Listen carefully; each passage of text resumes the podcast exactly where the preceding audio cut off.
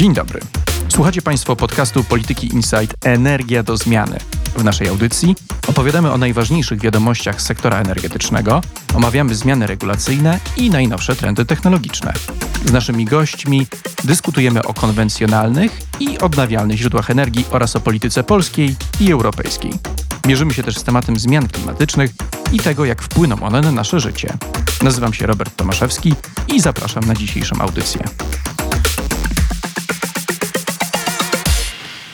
18 maja Komisja Europejska przedstawiła szczegóły planu Repower EU, którego celem jest uniezależnienie Unii od rosyjskich węglowodorów do 2027 roku. Bruksela proponuje ograniczenie zużycia energii, przyspieszenie rozwoju OZE i dywersyfikację dostaw gazu do wspólnoty.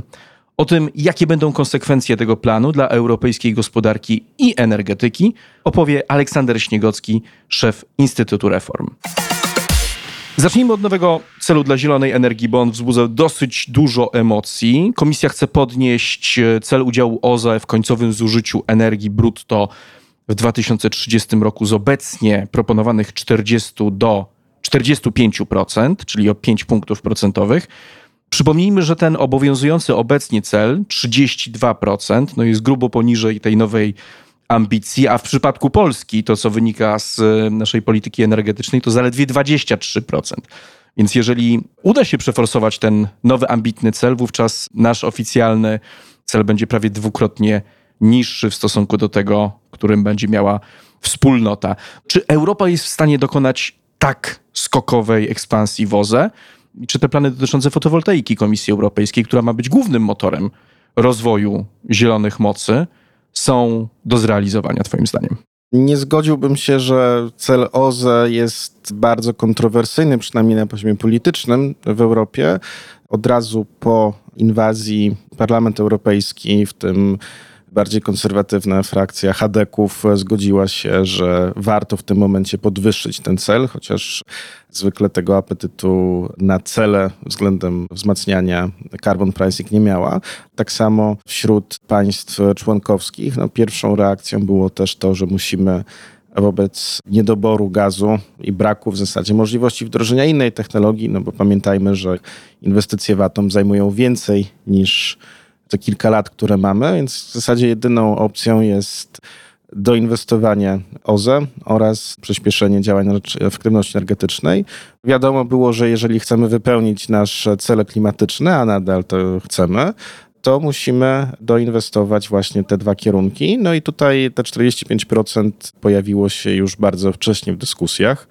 Teraz przechodzimy do tego, co jest tak naprawdę kontrowersyjne, czyli jak to zrobić, skoro musimy dochodzimy do momentu, gdzie nie pytamy już, czy to się opłaca, bo szczególnie przy tych cenach jest jasne, że się opłaca, tylko dochodzimy do barier pozakosztowych. Komisja Europejska też tak to identyfikuje, że z jednej strony procedury, ile trwa uruchomienie projektu od idei do tego, żeby wiatrak się kręcił albo fotowoltaika zbierała energię ze słońca. A drugą kwestią jest to kwestia oporu społecznego, czy też pogodzenia rozbudowy OZE z innymi priorytetami.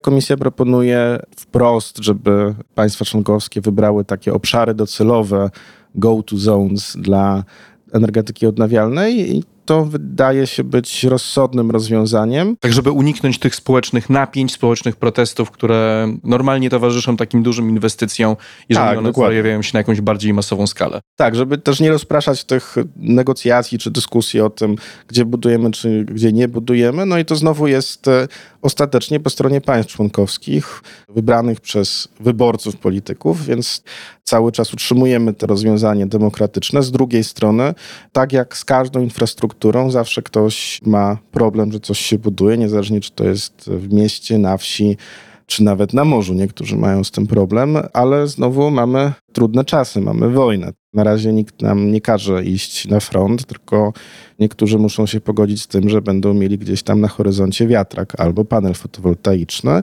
a w dłuższej perspektywie znowu wrócę do tego atomu, no to może trzeba będzie szybciej albo bardziej rozbudować też moce jądrowe, ale nie ma sprzeczności między tym, bo znowu mówimy o perspektywie do 30 roku, a nawet wcześniej, bo chcemy odejść od gazu rosyjskiego możliwie jak najszybciej. I tutaj naszym sojusznikiem jest właśnie OZE i efektywność. Jeszcze dodam jedną rzecz, bo tutaj pojawia się też kwestia lokalizacji, szczególnie fotowoltaiki. W przeciwieństwie do wiatraków, no to fotowoltaikę znacznie łatwiej ulokować tam, gdzie za bardzo nikomu nie przeszkadza, czyli na dachach. I tutaj są znowu bariery takie bardziej nieekonomiczne, tylko taka inercja, czyli że po prostu ktoś nie pomyśli o tym, albo ktoś sobie odłoży decyzję o tym, żeby zainstalować to panele na dachu. No i komisja też proponuje, żeby wymuszać przez standardy, przez wymogi instalowania fotowoltaiki na nowych budynkach, ale też na istniejących. Więc tu też jest taki przykład w momencie, kiedy już wiemy, że to się opłaca, natomiast jest taka inercja już pozakosztowa. Na pewno to też ostateczny kształt będzie obejmował jakieś wyjątki, derogacje czy tego rodzaju rozwiązania, no bo wiadomo, że nie na każdym miejscu, nawet na dachu, jest sens stawiać fotowoltaikę, natomiast bazowe rozwiązanie będzie tak, że będziemy mieli te słoneczne dachy w całej Europie i to co do zasady biorąc pod uwagę czasy, w których żyjemy, wydaje się być rozsądne rozwiązanie. Natomiast e, to, o czym się trochę mniej mówi, to jest jeszcze kwestia sieci. Musimy wyjść od tego, gdzie zmierzamy, czyli do tej neutralności klimatycznej z jednej strony, z drugiej strony do tego, że ta neutralność klimatyczna nie tylko jest maratonem, ale też sprintem związanym z tym, że teraz musimy odejść od gazu. To jest istotna korekta tego, co mieliśmy wcześniej, no bo powiedzmy wprost, że to, że odpada nam możliwość wykorzystania gazu, to nam utrudnia transformację, a nie ułatwia. Gdyby się dało wykorzystać gaz w sposób bezpieczny, mielibyśmy rozłożone inwestycje w czasie, byłoby nam łatwiej. Nie mamy takiej możliwości, więc to znaczy, że sieci też trzeba będzie dostosowywać szybciej, a to też jest inwestycja infrastrukturalna oraz inwestycja, która wymaga zaplanowania. Czyli teraz, jak myślimy o planach rozwoju sieci, no PSE podało, że może zintegrować bardzo dużo OZE, tylko pytanie, czy faktycznie praktyce później jest to możliwe, to po pierwsze, a po drugie, czy co po 32, 33 roku w perspektywie planowania rozwoju sieci, czy nie da się zrobić więcej, szczególnie jeżeli to będzie kwestia kosztów, no to zawsze da się to po pierwsze sfinansować. Mamy dodatkowe środki, możemy wykorzystać środki z KPO, kiedy zostanie już uruchomione, możemy wykorzystać środki ze sprzedaży uprawnień do emisji. No i zresztą pamiętajmy, że przy elektryfikacji gospodarki mieszkaniem mamy się baza, z której zbieramy opłaty za sieć, więc to nie jest tak, że wydajemy środki na sieć i one po prostu gdzieś giną, one się z czasem zwracają. To są takie elementy, które trzeba przepracować, ażeby zrealizować ten cel OZE przypadku Polski proporcjonalnie dołożyć do tego ogólnounijnego celu. Wydaje mi się też, że to jest bardzo dobry moment dla przyspieszenia też naszej polityki energetyczno-klimatycznej, no bo zauważ, że myśmy wcześniej mieli ten problem, że nie mieliśmy gazu, nie byliśmy w stanie, czy nie chcieliśmy wykonywać szybkiego skoku z węgla na OZE, bo to generalnie też jest duża inwestycja i reszta Europy nie musiała takiego skoku wykonywać, tylko mogła sobie spokojnie najpierw wyłączyć węgiel, a potem obniżać zużycie gazu, a teraz nagle jesteśmy w podobnych warunkach, to znaczy wszyscy muszą szybko przeskakiwać bezpośrednio do OZE. Czyli możemy dokonać taki żabi skok z węgla do odnawialnych źródeł energii. Może nie na równych, ale na równiejszych zasadach niż wcześniej, szczególnie, że teraz się okazuje, że ten gaz jednak jest tym droższym znowu paliwem niż węgiel po wszystkich tych zmianach, więc to jest korzystne względnie dla Polski. Jest trudniej ogólnie, natomiast na tle zachodniej Europy nagle się trochę wyrównał nam poziom wyzwania. Pytanie jest teraz, czy my znowu wrócimy do tego, że chodzi o to, żeby wydłużyć wykorzystanie węgla, z czym nikt już nie neguje tego, że będzie trzeba spalić więcej węgla do 30 roku. To widać też z prognoz komisji, tylko jak widać, jednocześnie rozwija się OZE, jednocześnie poprawia się efektywność energetyczna, więc my względem wyjściowych planów na 30 rok zastępujemy gaz miksem OZE i węgla. Natomiast znowu, to jest względem tego, co planowaliśmy na 30 rok, czy to, co było w prognozach komisji. Natomiast to nie znaczy, że my teraz dopalamy węgiel, tylko będzie on schodził wolniej niż myśleliśmy, przy czym to nadal znaczy, że szybko będzie redukowany. Za to bardzo, bardzo szybko mają się rozwijać. Jeszcze do tego wątku polskiego wrócimy na koniec, ale jeszcze chciałbym z Tobą przejść po te szczególne propozycje zawarte w Repower EU. No i tutaj mamy oczywiście w drugiej kolejności, jeżeli chodzi o ważność albo wręcz równorzędny status, to zwiększonego celu OZE, to cel poprawy efektywności energetycznej. No i tutaj komisja jasno wskazuje, że chce zwiększyć ten stopień redukcji zużycia energii w Unii do 30 roku z 9% do 13% w stosunku do poziomu z 20 roku.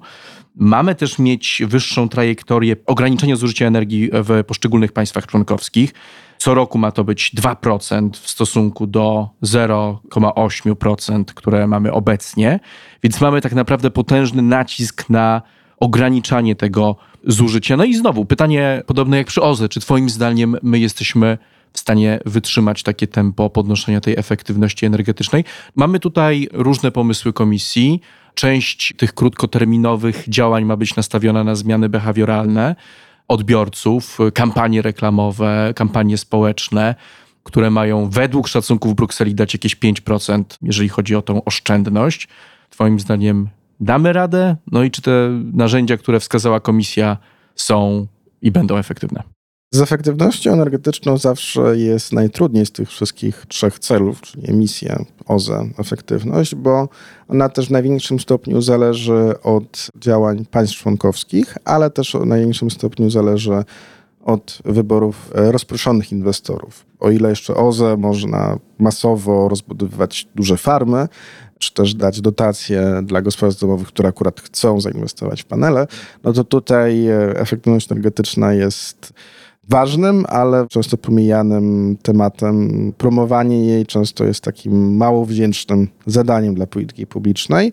Ja bym zwrócił uwagę na to, że to nie jest tak, że nagle nam się pojawia cel efektywności energetycznej, tylko właśnie komisja proponuje wzmocnienie tego, co już proponowała wcześniej, czyli te 9%, to jest 9% ponad to, co mamy założone w istniejących planach na rzecz energii i klimatu. Do tego dochodzą 4 punkty procentowe, czyli mamy 13%. No i w zasadzie biorąc pod uwagę to, że mamy rekordowe ceny energii, to już to daje nam ten dodatkowy impuls. Też komisja mówi jednocześnie, że no wiemy, że wiele rzeczy się opłacało już od zawsze, a i tak się nie działo, więc to nie jest tak, że możemy sobie stwierdzić, że teraz już ceny energii są wysokie, więc w zasadzie nic nie musimy robić dodatkowo, tylko właśnie podkręcamy jeszcze te parametry działań, które proponuje Komisja Europejska. Komisja Europejska widzi problem z budynkami przede wszystkim w obszarze efektywności energetycznej, bo to był zawsze obszar, gdzie mieliśmy do czynienia z dużą inercją, no i też w skali Europy na pewno i też w przypadku zdecydowanej większości państw członkowskich no nie udało się zbudować takiego rynku masowych, głębokich modernizacji budynków, tak żeby po prostu przyjść i zrobić od A do Z modernizację do poziomu zeroemisyjnego, a to jest już ten nowy standard, który proponuje komisja, który jest bardzo logicznym skutkiem tego, że chcemy do 50 roku osiągnąć neutralność klimatyczną całej gospodarki, to znaczy, że te budynki, które teraz poddajemy modernizacji, one muszą być już docelowo gotowe na bycie zeroemisyjnymi, czyli zużywać też mało energii, a jednocześnie ta energia musi pochodzić ze źródeł zeroemisyjnych. Tutaj mamy nową rzeczywistość jeszcze przed inwazją Rosji, żeby wyrobić te cele i klimatyczne, energetyczne, które mamy na 30 rok, no to konieczne jest mocne przyspieszenie modernizacji budynków i tutaj komisja już wprost proponuje na przykład wprowadzenie minimalnych standardów energetycznych dla istniejących budynków. To jest coś zupełnie nowego, czyli nie tylko nowe, tylko też na starej, które sobie po prostu stoją. To nie jest tak, że jeżeli chcemy zrobić modernizację, to musimy spełnić jakieś warunki, tylko stoi budynek, jest wampirem energetycznym tak zwanym, no to znaczy, że państwo członkowskie będzie zobowiązane coś z tym zrobić. To już samo w sobie napędzi modernizację, tempo renowacji budynków. Do tego dochodzą standardy, które de facto oznaczają wyeliminowanie zwykłych e, źródeł opartych na gazie ziemnym, mogą być hybrydowe rozwiązania, czyli pompa ciepła plus gaz, natomiast to też będą już zupełnie inne parametry, zupełnie inne koszty, więc zupełnie inaczej też się będzie opłacało doinwestować w efektywność energetyczną. To, co myślę jest dosyć istotne w polskim kontekście, czyli no skoro zakazujemy za kilka lat w ogóle instalowania zwykłych instalacji gazowych, no to przydałoby się kilka lat wcześniej wycofać wsparcie. To też znaczy dla Polski, że to przejście w walce ze smogiem od węgla do gazu, a potem dopiero do zero emisyjnych źródeł, no teraz trzeba to będzie też weryfikować, bo musimy wykonać też tutaj żabi skok.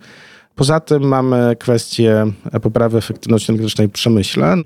Cena akurat tutaj będzie działała znacznie bardziej motywująco, bo już coraz szersza grupa przedsiębiorstw widzi, że koszty energii robią się już bardzo istotne dla ich konkurencyjności, ale tutaj też da się podkręcić kwestie związane właśnie z wymogami związanymi z audytami energetycznymi, wdrażaniem ich rekomendacji. Tutaj myślę też będzie postęp. Najwięcej pytań jest związane z transportem. Raczej myślę, że to pójdzie bardziej przez standardy dotyczące zeroemisyjnych pojazdów, elektryfikacji. Jednak ta inercja w obszarze polityki transportowej jest chyba największa.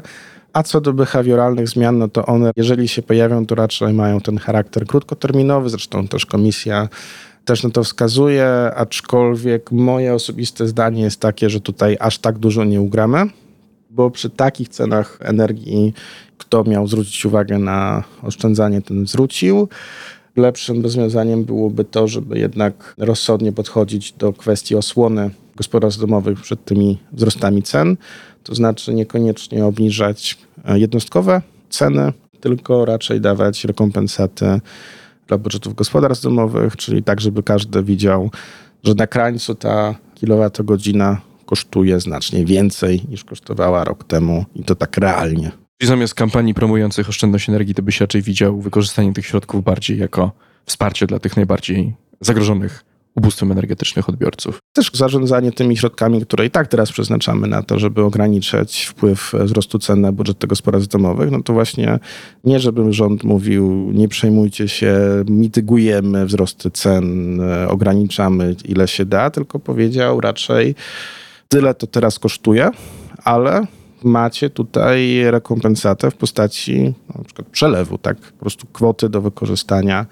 na inne cele, bo to jest bardziej efektywny sposób niż wygaszanie tego sygnału cenowego, zarówno z punktu widzenia komunikacyjnego, świadomości w ogóle, że te zmiany cen są z nami na jakiś czas i że trzeba faktycznie się dostosować, no i z punktu widzenia czysto ekonomicznych bodźców, tak, że one faktycznie zachęcają nas do tego, żeby na przykład zainwestować w lepsze sprzęty domowe albo faktycznie zacząć trochę mniej dogrzewać to już na kolejny sezon grzewczy.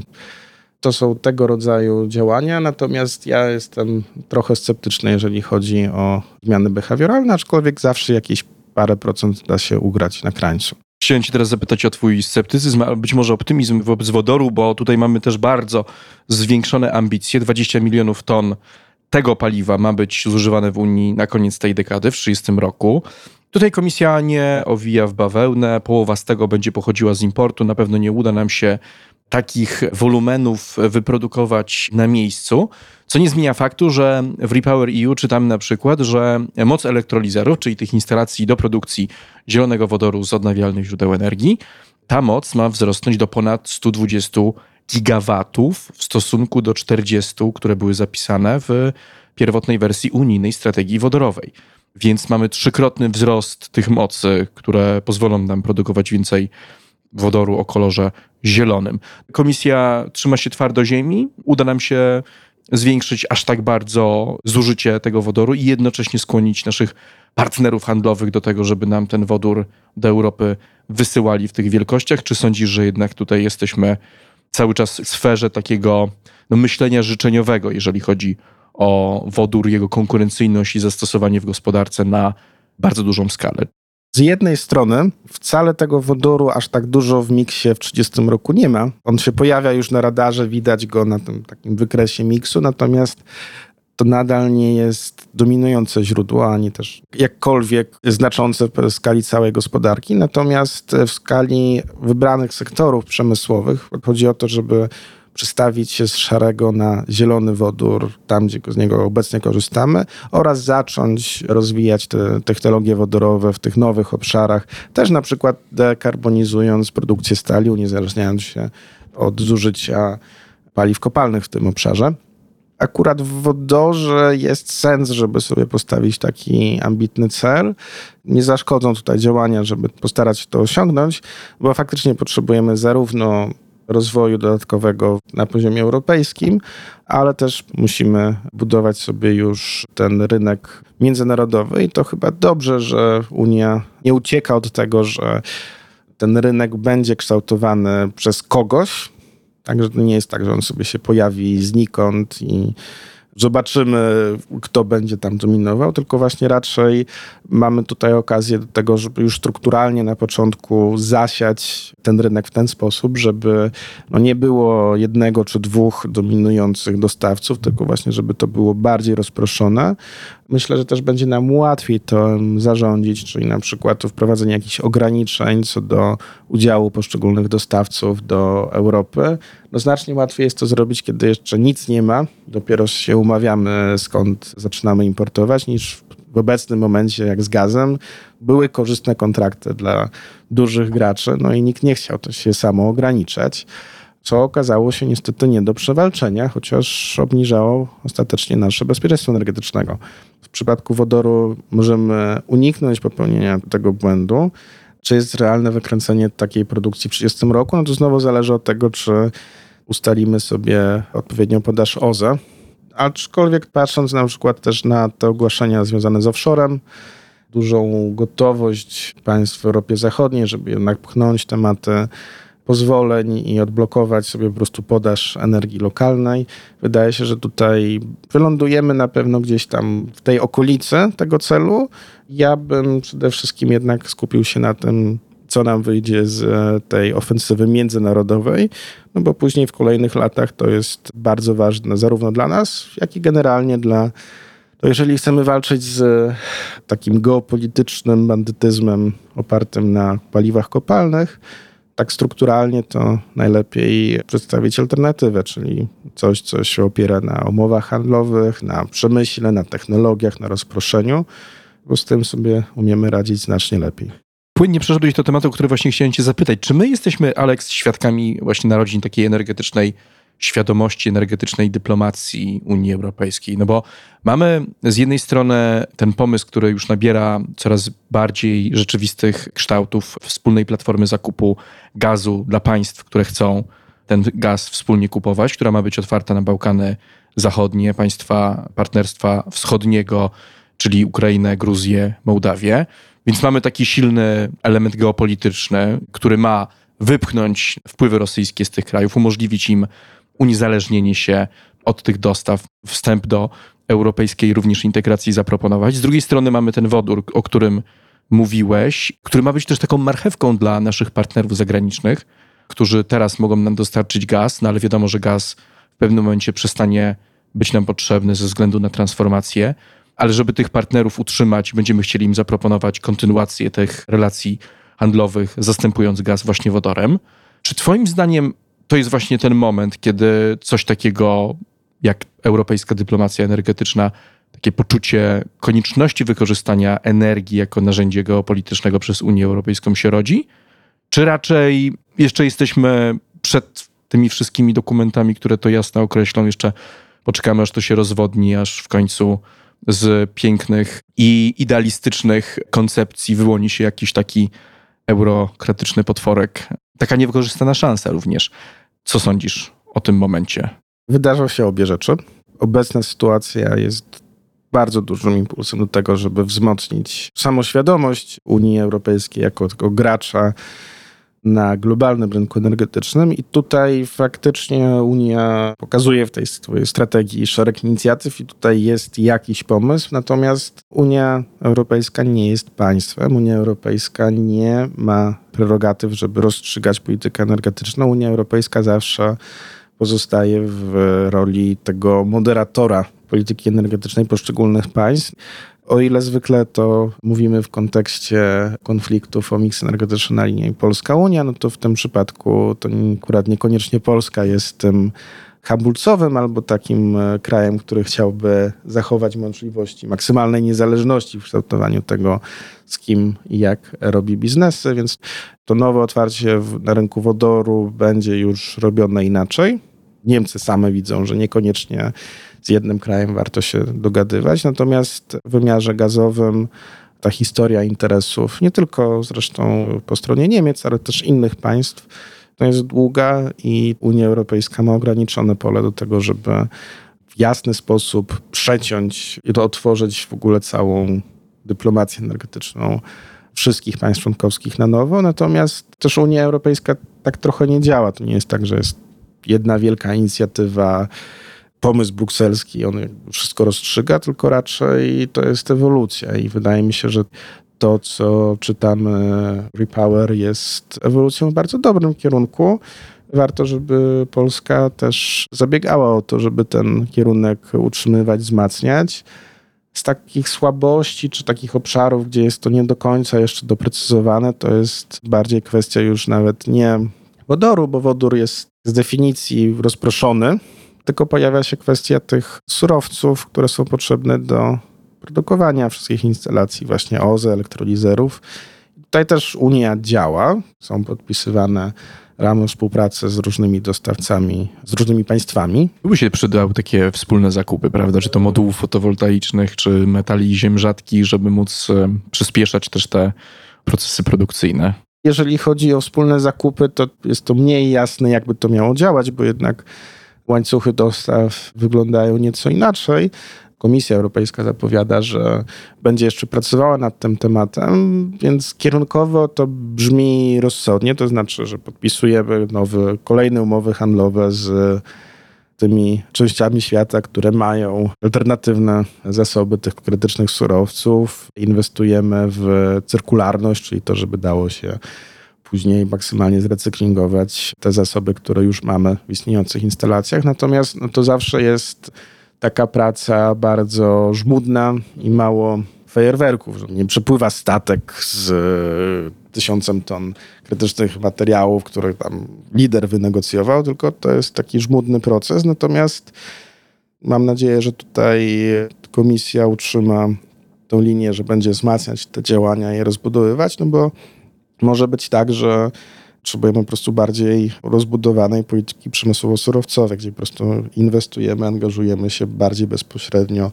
u naszych partnerów, tak żeby po prostu zagwarantować, że te zasoby nie znikną z dnia na dzień. Z drugiej strony z Rosją przecież było tak, że szereg państw Europy Zachodniej właśnie współpracowało w sposób długoterminowy, no i później, kiedy kraj zachowuje się tak czy inaczej, to nawet tego rodzaju współpraca zaczyna ciążyć. Myślę, że fundamentalną kwestią jest zachowanie takiej zasady tej N-1, czyli co zrobimy, jak odpadnie nam największy dostawca, no, żeby utrzymać go zarówno dla gazu swoją drogą, no bo teraz wykreślamy Rosję, no i musimy zobaczyć, co się wydarzy, jeżeli odpadnie nam kolejny dostawca spoza Europy, a tak samo musimy zobaczyć to dla wodoru i dla tych surowców krytycznych. Czego ci zabrakło w Repower EU? Czy twoim zdaniem to jest dokument już taki skończony, ta strategia jest domyślana, możemy debatować nad jej wdrożeniem?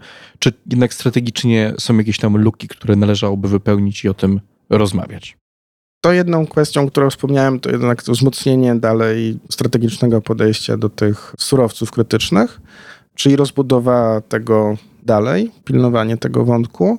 Drugim elementem jest to, że sam Repower nie jest strategią, to jest zestaw działań, który buduje na tym, co już mamy. Zresztą swoją drogą, bardzo, jak widać, bardzo rozsądnie poszliśmy w ubiegłych latach w plany odbudowy, tak? bo to w zasadzie Repower zmienia dwa ramowe instrumenty. Jeden to jest Fit for 55, czyli tam są wprowadzane komisja koryguje swoje wyjściowe propozycje, a drugie to są plany odbudowy, czyli inaczej trochę wydajemy środki, dosypujemy nawet środki na inwestycje energetyczne.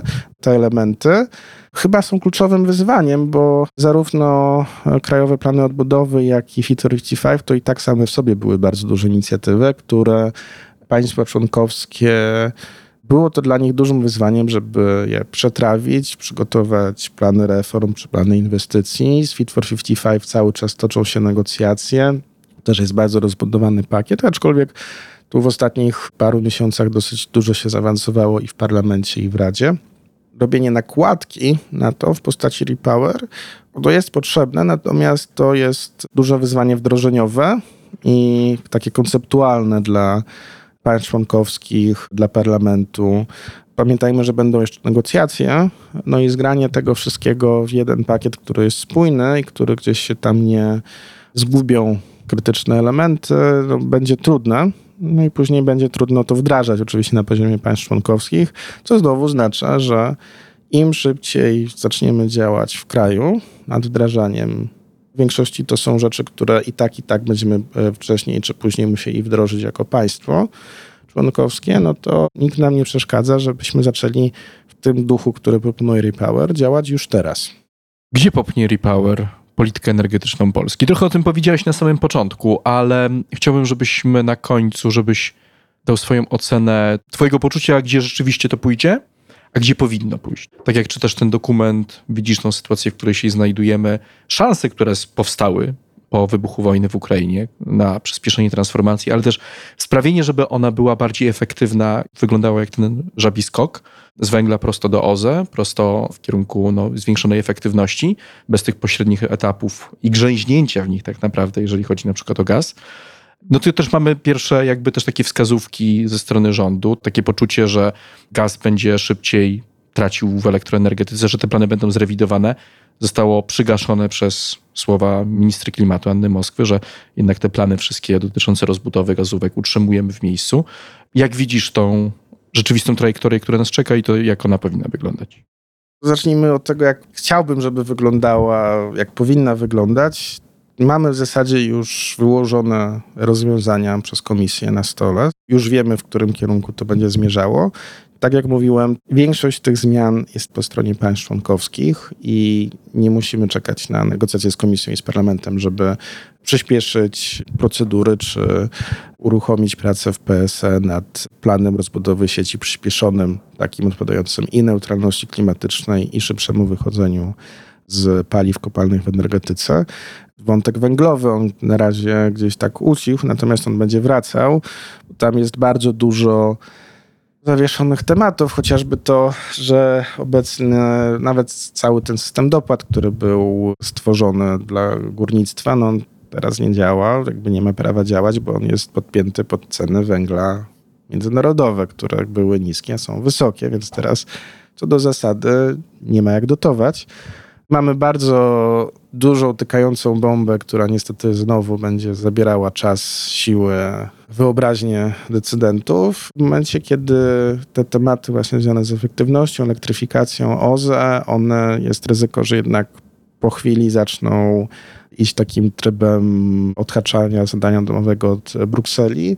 Mam nadzieję, że to się jednak nie wydarzy w całości, to znaczy, że jednak ten impuls, który widzieliśmy w ostatnich miesiącach, będzie rewizja polityki energetycznej, mają być działania na rzecz odblokowania, chociażby kwestia 10H, tylko że na przykład 10H to jest, my nadrabiamy jakąś zaległość, a toczy się dyskusja o tym, jak bez 10H, czy zmodyfikowanym 10H doprowadzić do tego, żeby te inwestycje wiatrowe wdrażać szybciej, sprawniej i faktycznie generowały one dużo mocy. Natomiast moja taka prognoza na najbliższe kwartały, to jest raczej to, że ten wątek e, efektywności energetycznej pewnie będzie poruszany szczególnie pod kątem czystego powietrza, bo to jest obszar, który jest e, mniej kontrowersyjny. E, rząd już od dłuższego czasu rozwija ten program, zmienia go i nie ma powodu, żeby przestał. Natomiast na zmiany szersze, dalej idące niż to, co już zapowiedziano w OZE, no to będziemy musieli poczekać na nowe otwarcie polityczne, jakiekolwiek by ono nie było, czy już po wyborach, gdzie będziemy mieli nowy mandat dla nowego rządu, to się już zgra z tym okresem już bardziej odhaczania pracy domowej od Brukseli niż przygotowywania się zawczasu. Chciałbym się mylić i ja też bardzo zachęcam e, rząd do tego, żeby już teraz zaczął przynajmniej wypełniać te szuflady projektami wdrożającymi te zmiany zgody z logiką Repower, ale zobaczymy. No też warto byłoby wykorzystać ten kryzys, żeby jednak dokonać żebiego skoku i dogonić Europę w transformacji już w perspektywie 30 roku. No i tą pesymistyczną prognozą kończymy spotkanie z Państwem. No zobaczymy w ciągu najbliższego roku. Może jednak ktoś w rządzie wysłucha tego, co powiedziałeś i jednak podejmie się zadania zwiększenia tych ambicji przed wyborami, tak żebyśmy nie musieli czekać na kolejną kadencję w niepewności, czy uda nam się tę transformację efektywnie i mądrze przyspieszyć. Alku, bardzo Ci dziękuję. Dzięki. Na dziś to wszystko. Na kolejny odcinek zapraszam za tydzień. Posłuchajcie również naszego specjalnego podcastu Stan Wojny i innych audycji Polityki Insight, które znajdziecie w najważniejszych serwisach podcastowych i Radiu Tok FM. Do usłyszenia.